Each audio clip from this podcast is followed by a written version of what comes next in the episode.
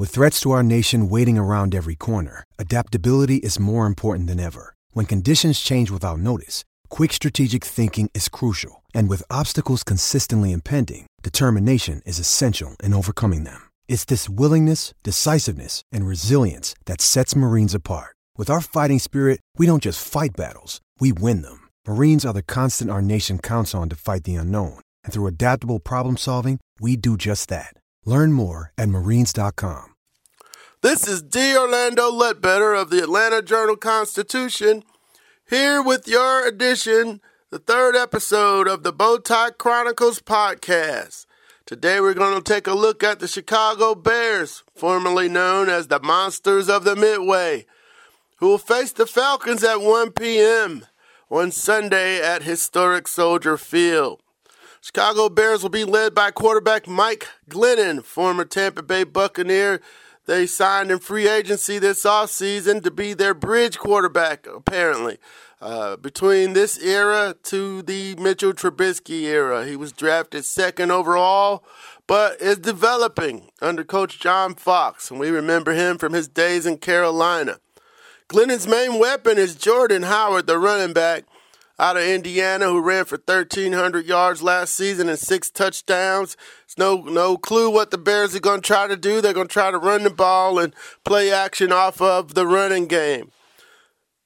Chicago's defense is uh, respected. Uh, the front seven is, you know, they have Akiem Hicks, Leonard Floyd from Georgia, had seven uh, sacks last year and played 12 games, but you know he was hurt a couple times with concussions, but uh, he's ready to go. They have Danny Trevathan, the linebacker. They hope to get back.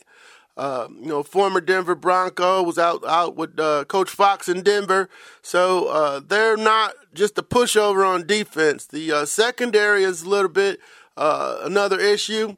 Their top cornerback Prince Amukamara the former New York Giant was injured in the third game, exhibition game against the Titans, had an ankle injury, and uh, they're hoping to get him back, certainly to face Julio Jones and Matt Ryan and the Falcons' wanted passing attack.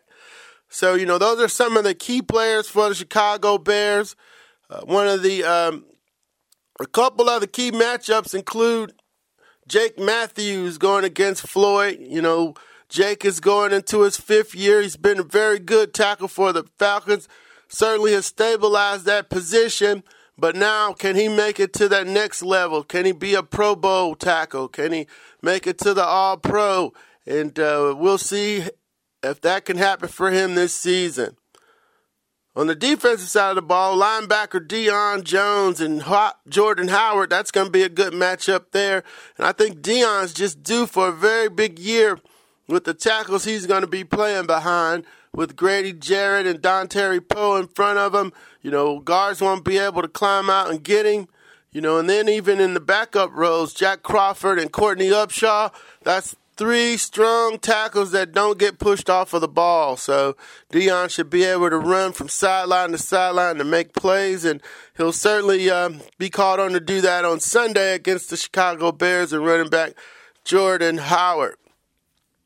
The series with Chicago is uh, this will be the 27th meeting.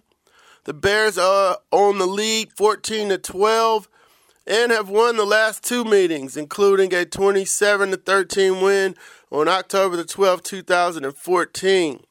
Also, the last notable meeting between the teams to open the season was back in 2011, where the Bears really took it to the Falcons in the screen game uh, with Mo Forte, uh, running, just turning in one of the biggest days of his career.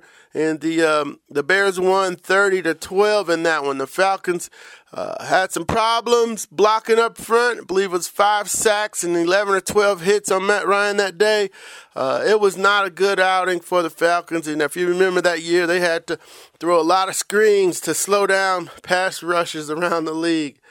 But that's uh, you know, you know, this team that's going up there on Sunday is a lot better than this 2011 team, uh, than that team that went up there uh, and uh, you know had a rough day on, to open the season in 2011. So, uh, matter of fact, the um, Vegas folks have the Falcons listed as seven point favorites for this game. So, you know, there, there are a few things there about the Bears, you know, the offensive players, defensive players, a couple key matchups, and the series history. I'd like to move on to the Cover 9 at 9 blog. We talked to Ty Sambrailo, the new tackle who came over from Denver for the fifth round pick. And uh, we talked about his showing against Vic Beasley last year, where he gave up 3.5 sacks to Beasley. Had a rough day, so bad they pulled him before the game was over. He didn't play in the fourth quarter at all. But Ty he was very humble, and uh, you know you can go to the blog and see uh, what he t- said about that day. But he wouldn't bring up the fact, and I had to go find this. He was playing with a hyperextended elbow that day and, uh, you know, he hadn't played in eight or nine weeks. So all of a sudden, you throw him out there against this uh, dynamite speed rusher who's, you know, learning tricks from Dwight Freeney at that time. And yeah, Vic, Vic abused him that day. And uh, he owned up to it, said he's to get better from it. And uh, he's been brought in to be the backup swing tackle at the left and right tackle spots for the Falcons. Yesterday, there were also a couple roster moves. The Falcons brought in Jordan Tripp to take the uh, spot, linebacker spot for LaRoy Reynolds. Jordan's a former Montana guy. He uh, was out there after Kroy Biermann, the former Falcon, who uh, had a nice career for a former fifth round pick. They also signed Jamil Douglas, a former fourth round pick of the Dolphins, who actually has started six games on the line at right guard.